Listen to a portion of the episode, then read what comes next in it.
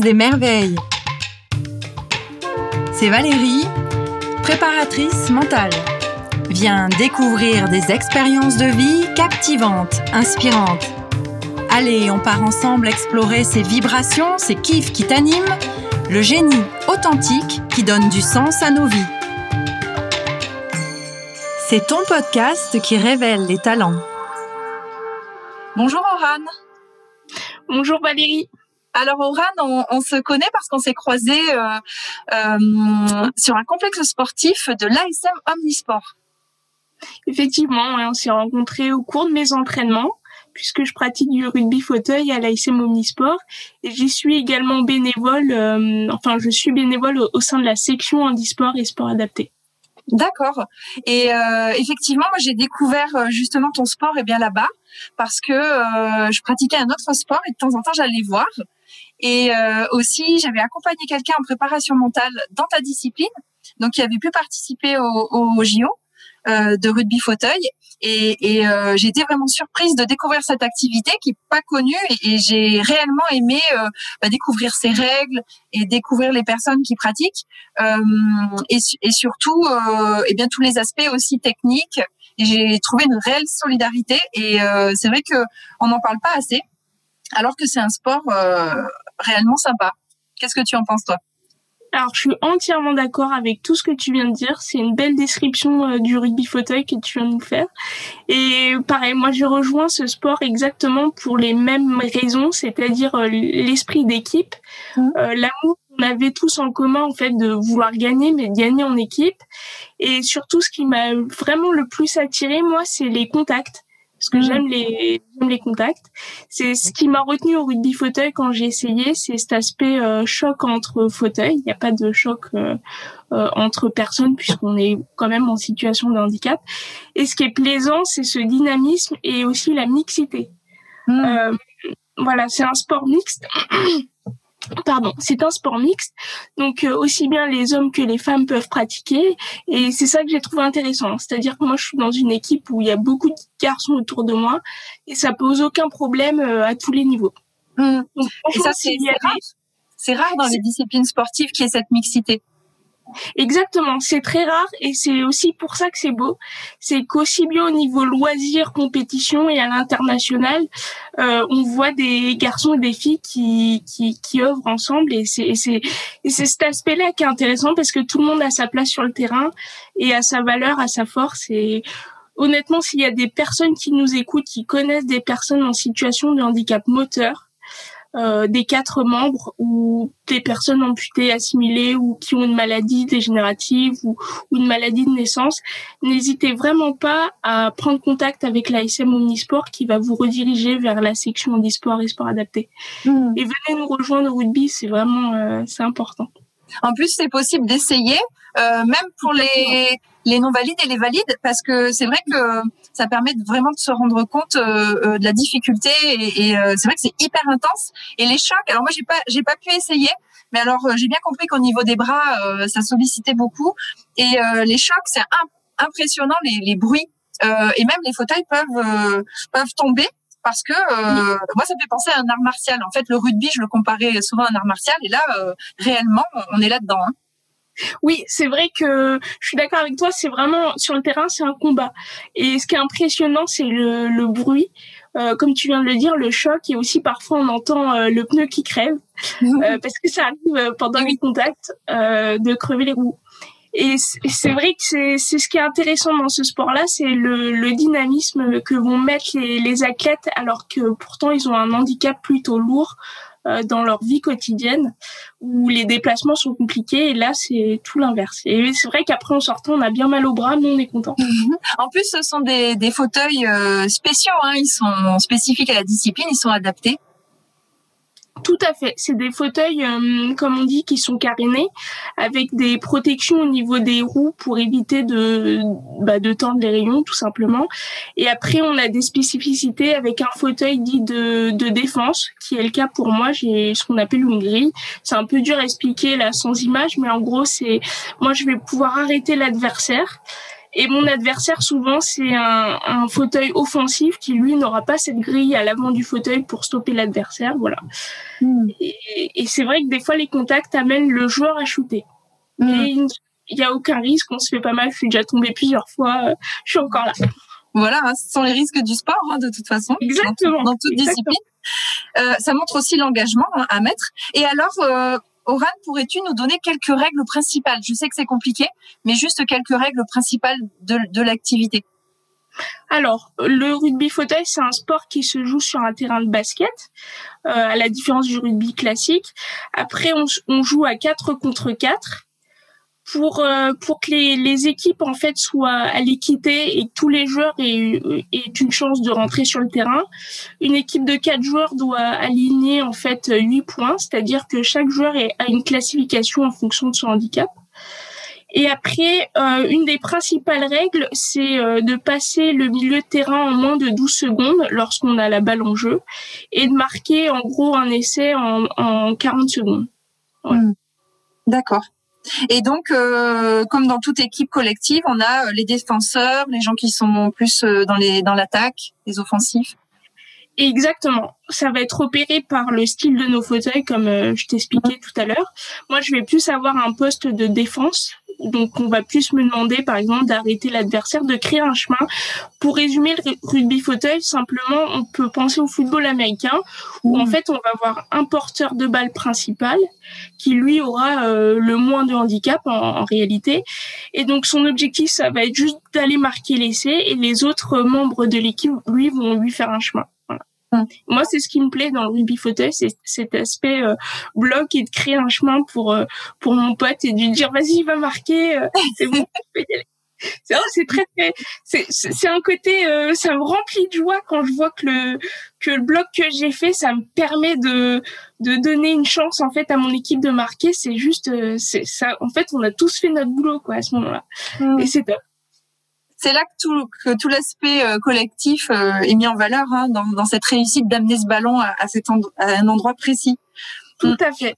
Et, et, les arbitres alors, parce que c'est pareil, il y a aussi euh, ce, on, les oublie parfois, il y a aussi ce volet-là dans, dans, tout sport, dans tout sport, sport collectif, il y a toujours un, un arbitre ou des juges. Donc, est-ce que il y a une formation spécifique alors oui, on a. Euh, alors d'ailleurs, tu fais bien d'en parler parce que tous nos. Alors on est tous bénévoles au rugby, dans tous les sports c'est le cas, mais là on a vraiment des, arbitres qui sont d'ailleurs euh, des personnes valides. Bien souvent, on peut avoir des personnes en situation de handicap, mais là je le souligne, c'est pour souligner l'engagement justement des personnes du staff qui sont avec nous, qui sont souvent des personnes valides et, et aussi bien investies que nous. Et donc ces arbitres, on en a deux sur le terrain pour euh, veiller au respect de toutes les règles que je t'ai amenées. Et après, on a aussi des juges qui, eux, vont, euh, vont noter les fautes, puisqu'on est aussi sanctionné. Il y a des fautes qui sont interdites au rugby fauteuil. Et après, on a des juges de table qui, eux, vont gérer le temps, tous les chronos et euh, le temps lorsqu'un essai est marqué. Voilà. Hmm. Est-ce qu'on parle de, de l'ambiance aussi Parce que l'ambiance est très très festive et j'ai eu la chance de pouvoir assister à plusieurs matchs. Je sais plus si c'était euh, régional, national, euh, mais c'était ou même euh, même international, je sais plus, mais c'était une réelle ambiance de partage. Tout le monde encourage. On ressent beaucoup ce ce, ce soutien. Après, c'est vrai que bon, l'ASM est connu pour ses supporters. Ça, c'est vrai. Mais c'est vrai qu'il y a une très bonne ambiance euh, sur le terrain lors des compétitions. Même entre équipes, euh, on est adversaire sur le terrain. Ça, on se fait pas de cadeau. Hum. Mais euh, à la pause hors terrain, on est tous une grande famille. Il y a une bonne ambiance. En plus, à Clermont, on a une chance, c'est qu'on a un public qui nous suit, qui vient lors des, des championnats. Ça fait chaud au cœur. Ils sont derrière nous. Enfin, non, mais c'est, c'est des beaux souvenirs, là. Franchement, Ok. Et euh, comment s'organise une saison? Ah, alors une saison rugby fauteuil, euh, c'est assez particulier. On a sur une saison nationale, alors nous on joue, euh, on a trois types de championnats en France. On a la nationale 1 qui est dite élite, la nationale 2 et la nationale 3. Et donc sur ces championnats-là, on a trois week-ends qui sont consacrés tout au long de l'année. Euh, au championnat parce que la particularité, c'est la difficulté qu'on a, c'est de pouvoir bouger en fait les, les équipes puisqu'on est tous en situation de handicap. C'est compliqué, on n'a pas les moyens de faire des matchs aller-retour sur plusieurs week-ends. Donc on bloque trois week-ends dans l'année où là on va faire par week-end euh, trois à quatre matchs maximum. Voilà. Ok. Euh, il y a des stages aussi euh, et il y a une équipe de France. Comment ça fonctionne? Alors oui, on a une équipe de France, une équipe de France A et une équipe de France dite euh, Espoir. Et donc là, pareil, euh, il y a des stages qui sont organisés par la fédération et les membres de l'équipe de France. Et euh, ils ont aussi parfois des compétitions bah, à l'international pour avoir du temps de jeu et pour pouvoir après bah, s'aligner aux Paralympiques, puisque c'est vrai que je l'ai pas spécifié, mais le rugby fauteuil est un sport paralympique.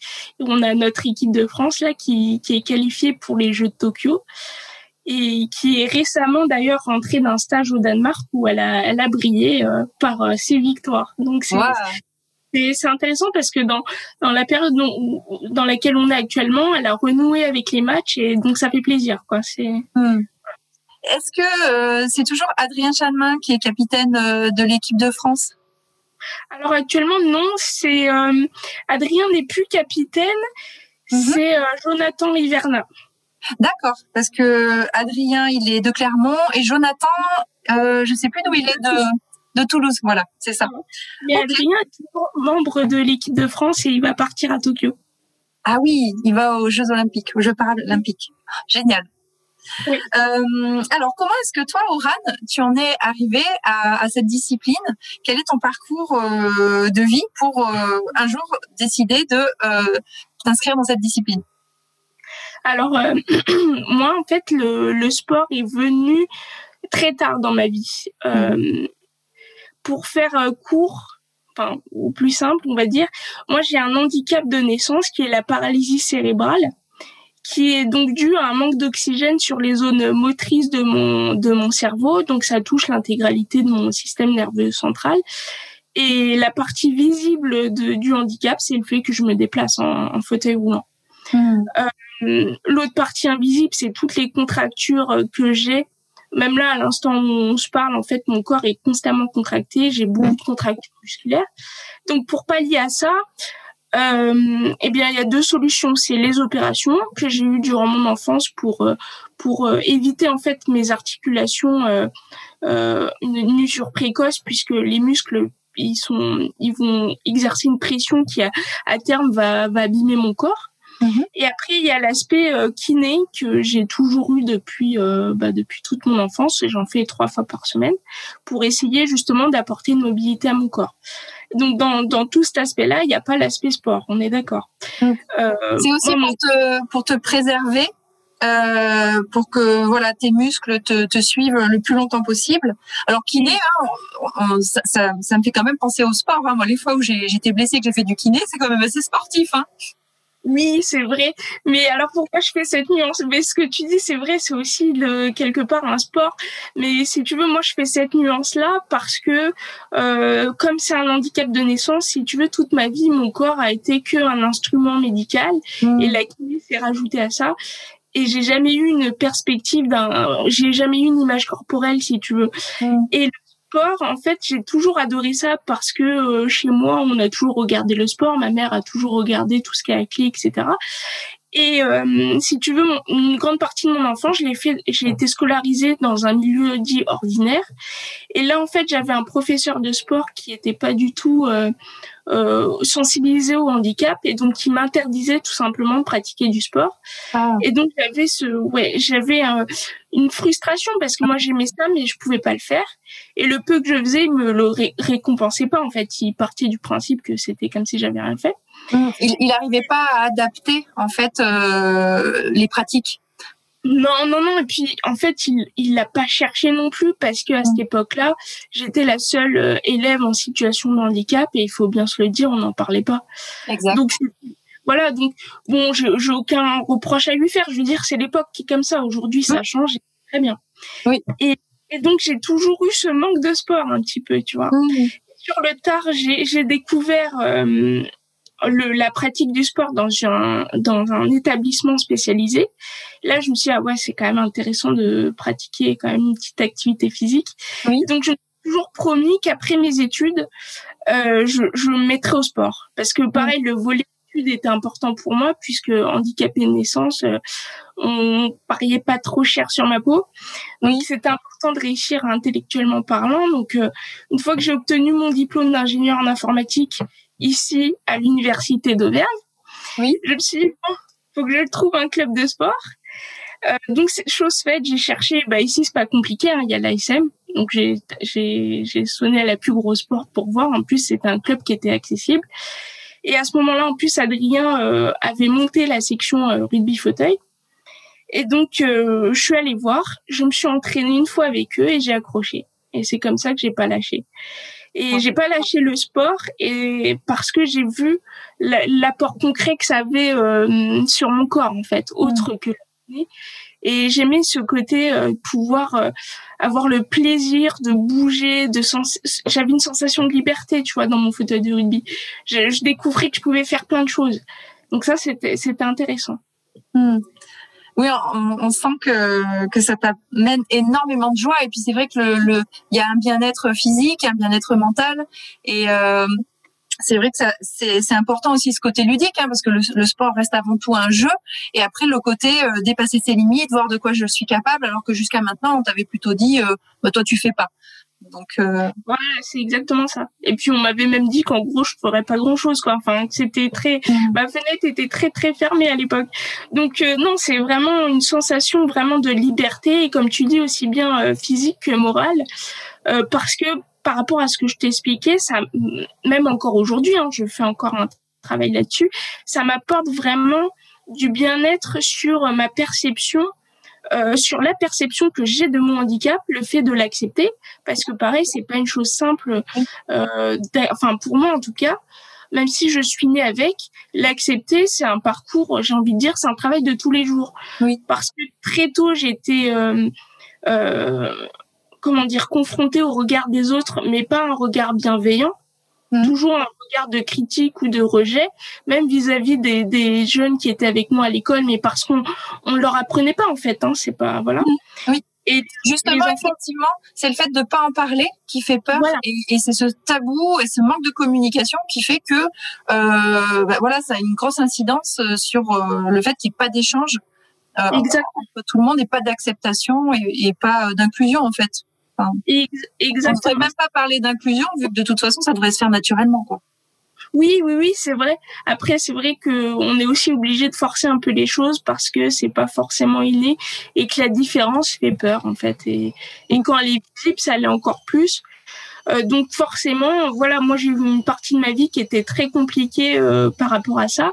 Et donc après, quand tu grandis dans, dans cette ambiance-là, bah, il faut se réapproprier son corps mmh. et se réapproprier tout, tout court, quoi. Mmh. Donc, le sport là-dessus, c'est un bon pilier pour ça. Mmh. Sachant que en prépa mentale, euh, j'ai quasiment 99% des gens à un moment donné qui veulent travailler sur leur estime d'eux-mêmes, leur la confiance en soi. Et c'est vrai que bah toi, euh, partir avec des, des, bâtons dans les roues, dans le sens où on te dit euh, tu vas pas pouvoir faire grand-chose, euh, je suppose qu'il faut vraiment, eh bien aller puiser du courage au fond de soi, aller puiser des ressources pour réussir à se dire si je veux faire des choses, si j'en suis capable, voilà.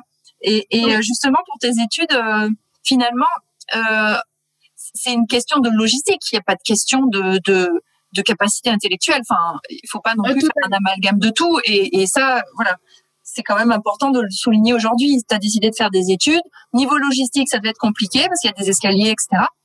Mais finalement, c'est tout. Et comment comment est-ce que tu as vécu tes études? Alors mes études, justement, c'est, ben, on en revient à ce que tu viens de dire. Le, le point de départ déjà, ça a été euh, euh, déjà quand j'étais petite pour intégrer l'école. En fait, mes parents ont dû se battre parce qu'évidemment c'était non. Euh, donc une fois cette étape réussie, parce que une fois de plus, on a croisé sur notre chemin une personne concernée. Euh, donc qui a dit bah non cette jeune fille elle ira à l'école donc cette étape franchie une fois que j'ai pu faire des études, bah une fois de plus, c'est aller en amont, c'est-à-dire se rendre dans l'établissement, voir s'il est accessible, discuter surtout avec les personnes parce qu'en fait l'accessibilité, il y a l'aspect physique, c'est vrai, euh, c'est-à-dire les bâtiments, est-ce qu'il y a des, des escaliers, un ascenseur, mais finalement c'est très peu par rapport à la perception qu'ont les gens du handicap. Mm. Et donc, une fois cette discussion faite, généralement, c'est toujours oui, il n'y a pas de souci, on va trouver un moyen. Mm. Et donc, ma première partie d'études s'est très bien passée. Et après, pour mes études supérieures, je suis venue ici à Clermont-Ferrand. Et là, par contre, j'ai rencontré, euh, franchement, je le remercierai toujours, euh, j'ai rencontré l'association Handisup, qui était à l'époque sur euh, et qui était à l'époque oui sur le, le site des CESO et c'est ça a été vraiment une bouée pour moi parce que eux du coup se sont occupés pour moi tout cet aspect logistique dont on vient de parler, l'accessibilité des, des, locaux, le respect du tiers temps pendant les, les examens parce que ben c'est plus facile pour moi pour euh, pour euh, pour l'écriture, pour ces choses-là.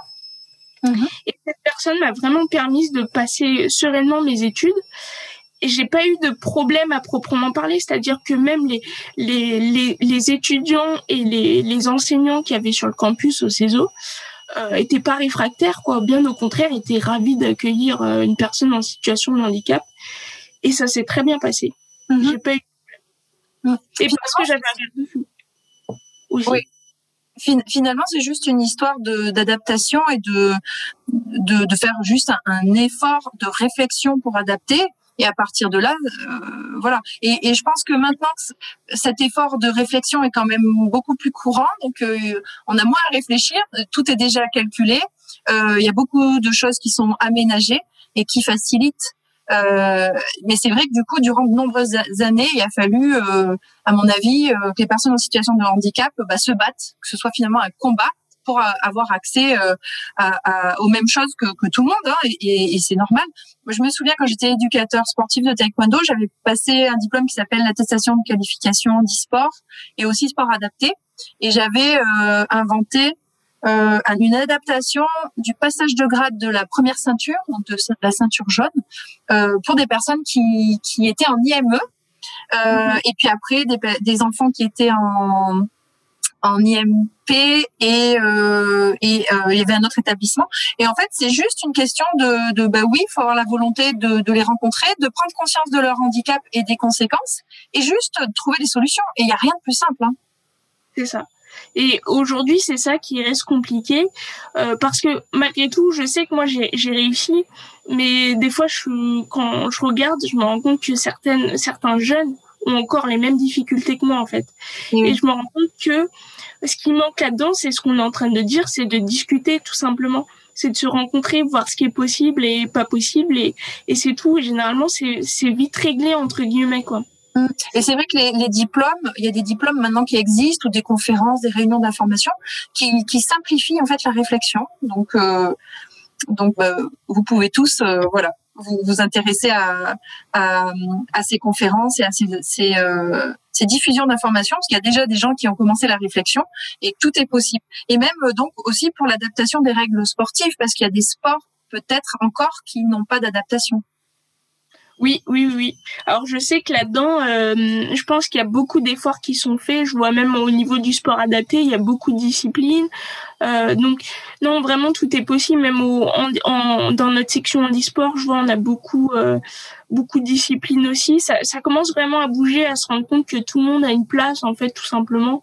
Et mais par contre, il faut de la volonté, ça c'est sûr. C'est ça. Et comme on a parlé du sport adapté, juste pour nos auditrices, nos auditeurs, bah, effectivement, il y a deux fédérations. Il y a la fédération handisport et la fédération sport adapté. C'est pas la, c'est pas la même chose. Voilà, parce que ça s'adresse pas au même public. Voilà, tout ce qui est sport adapté, c'est les personnes qui ont un handicap dit mental ou psychique. Euh, et le handisport, c'est toutes les personnes qui ont un handicap physique. Voilà. Voilà. Euh, merci Oran pour cette précision. Euh, quelles sont les, les forces, d'après toi, que tu as développées euh, durant ton parcours ou même plus spécifiquement euh, en rugby fauteuil bah, pour performer? Parce que tu es une athlète, hein Merci. Euh, je te dirais que les forces que j'ai développées, alors très tôt, c'est la persévérance. On l'aura compris. Euh, le courage, parce que forcément, il faut, faut continuer, faut rien lâcher. Et je, je suis plutôt humble vis-à-vis -vis de tout ce qui m'arrive. Euh, c'est mes principales forces.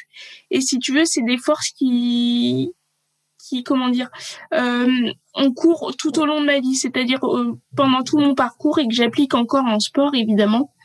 Et le sport même les a renforcés, c'est-à-dire que quand tu veux progresser, ben, il faut être persévérant, il faut continuer à s'entraîner, s'entraîner, s'entraîner. Hmm. Et, justement, Oran, euh, si on devait te suivre pendant une semaine, est-ce que tu peux nous décrire un petit peu ton, ton planning? Euh, sachant que j'aimerais aussi que tu expliques aux, auditeurs, aux auditrices que euh, lorsqu'on est en situation de handicap, eh bien tout prend plus de temps. Par exemple, moi je te croisais souvent quand tu parce que tu conduis, donc euh, lorsque tu euh, arrivais et qu'il fallait sortir le fauteuil ou, ou l'inverse lorsque tu partais, etc. avec le coffre ouvert, c'est vrai que ça prend énormément de temps et, et voilà, j'aimerais juste qu'on puisse se rendre compte que euh, niveau organisation, et, et, je pense que tu, tu te lèves beaucoup plus tôt que la plupart d'entre nous. Finalement, ça c'est beaucoup moins facile pour toi. Oui, oui, tout à fait. C'est-à-dire que une journée type, alors sachant que je m'entraîne 15 euh, heures par semaine en temps normal, hein, mmh. euh, en temps normal, et qu'à côté après, j'ai, euh, je travaille également 10 heures par semaine mmh. et j'ai mes 3 heures de kiné. généralement, en fait, je me lève à 6 heures ou 7 heures pour être à l'entraînement pour 10 heures parce que bah évidemment euh, tout me prend plus de temps euh, au quotidien. Et ce qui me prend plus de temps j'ai envie de te dire effectivement c'est l'aspect voiture c'est-à-dire rentrer dans la voiture et sortir de la voiture et sortir les fauteuils. Mm. donc c'est alors j'ai jamais chronométré parce que je me suis jamais trop intéressée à ça mais c'est vrai que euh, par exemple je calcule tout pour arriver si je m'entraîne à 10 heures j'arrive à 9h30 à l'ICM pour être sûr de pouvoir tout bien sortir une logistique et après avoir mes 20 minutes euh, à peu près pour me préparer dans mon fauteuil de sport.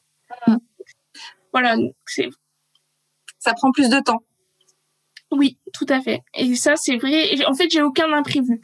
C'est-à-dire que je je je peux pas faire face à l'imprévu euh, en étant en fauteuil. Donc tout ce que je fais, je l'ai calculé, je l'ai borné.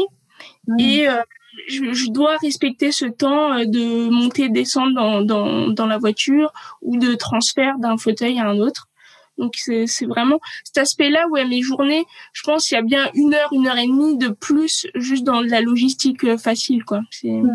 Ok. Et euh, et euh, si on revient à ta, à ta discipline, est-ce que tu aurais une petite anecdote euh, sur euh, peut-être des entraînements ou une victoire ou, euh, ou peut-être un match perdu, mais un match vraiment qui, qui t'a marqué? Ah, c'est une bonne question. des anecdotes, ce que j'ai apprécié, moi, c'était la venue d'Aurélien Rougerie lors d'un de nos entraînements. Ah. Et ah ouais, c'était ce que j'ai apprécié en fait, c'est alors sa venue c'est c'est certain parce que bon on est tous un peu fans, mais mhm. c'est surtout qu'il qu'il a essayé le rugby. Oui. Et une fois euh, dans le fauteuil de sport, en fait, il est devenu comme nous, un joueur à part entière. Et ce qui était marrant, c'est que il célébrait chacun de ses essais parce que bah c'est comme ça. C'est vrai que nous on fait pas trop rugby fauteuil. Alors c'est pas qu'on veut pas célébrer, c'est que c'est très. En fait, on comme ça, on marque en 40 secondes c'est très rapide. Donc on n'a pas, en fait, il y a, y a beaucoup de points qui, un match, un bon match. Il y a une équipe, elle va perdre 50 à 51 par exemple. C'est pour te dire sur euh, une heure et demie le nombre de points qu'il y a en fait. Et donc c'était très sympa de le voir se prendre au jeu. Et, et je me souviens, j'étais, on n'était pas dans la même équipe. Et ce qui était sympa, c'est que j'avais pu faire un bloc contre lui. On s'était bien plus là-dessus. Il y avait vraiment un échange en fait. C'était, c'était un beau moment de partage, mais entre sportifs. Et c'est ça, ça m'a beaucoup marqué. C'était, euh, ouais, c'est un bon souvenir. Et alors, il avait gagné ou il avait perdu? Oh, la bonne question. Non, on est, on est tous. Vous pas fait de match. honnêtement, je me souviens plus vraiment euh, du score, tu vois. C'était à l'entraînement, mais c'était un, beau moment vraiment. Euh... Parce que je l'imaginais en train de célébrer ses essais.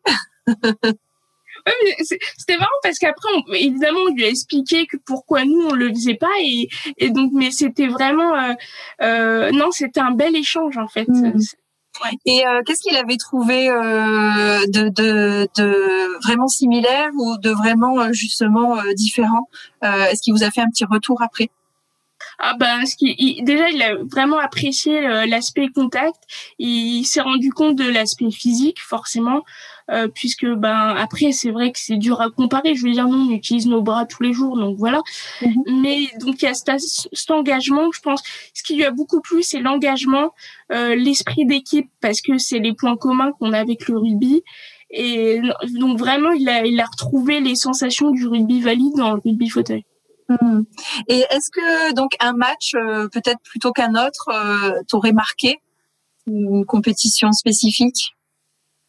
Ah, celle qui m'a marqué, c'était au début, c'est quand on avait terminé vice-champion de France avec euh, l'ASM. Ça, ça m'a marqué parce que c'était ma, première finale. Et c'est vraiment des, des moments intenses en fait où chaque point est important et même l'ambiance qu'on soit sur le terrain ou sur le banc en fait il y a euh, on sent l'unité de l'équipe en fait. On sent euh, le soutien entre ceux qui sont sur le banc, ceux qui sont sur le terrain, et cette envie d'y aller quoi. Et ça se joue à pas grand chose. Et voilà, ça c'était un beau moment. Hmm, d'accord. Et comment est-ce que tu envisages le, le futur dans ta carrière euh, sportive et professionnelle? Alors moi, honnêtement, je, je c'est pas que je vis au jour le jour parce qu'on peut pas dire ça, mais par contre je continue à m'entraîner euh, autant que je peux et, et j'aimerais bien retrouver mes 15 heures d'entraînement euh, par semaine. Et après, je, si vraiment il y a des portes qui s'ouvrent, je les prendrai, c'est-à-dire le haut niveau, forcément, ça, ça, ça m'attire. Et si c'est le cas, bah ce sera très bien. Et voilà, donc je, je reste là-dessus très très lucide. Je travaille pour, on verra jusqu'où ça me mènera. Mmh.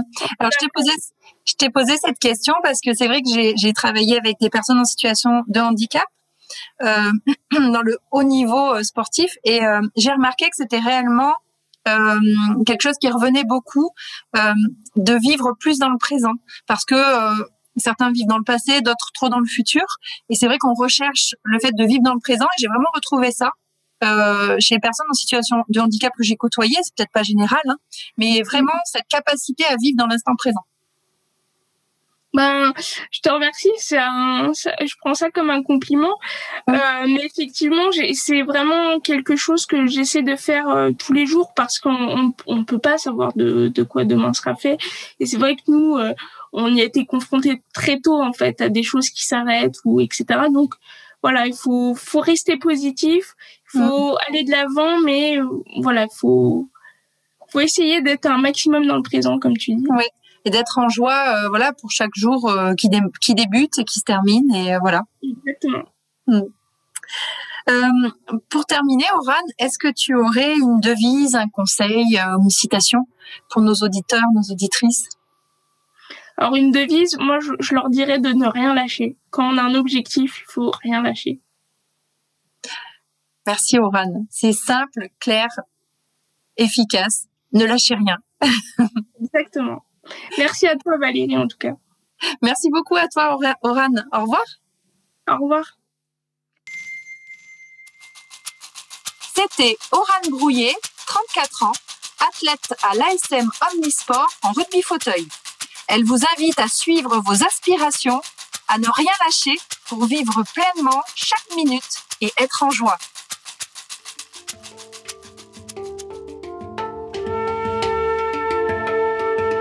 Si tu souhaites aussi partager ton talent avec nous, ou si tu connais une prochaine merveille, contacte-moi sur les réseaux sociaux. Valérie Buisson, podcast Les Merveilles.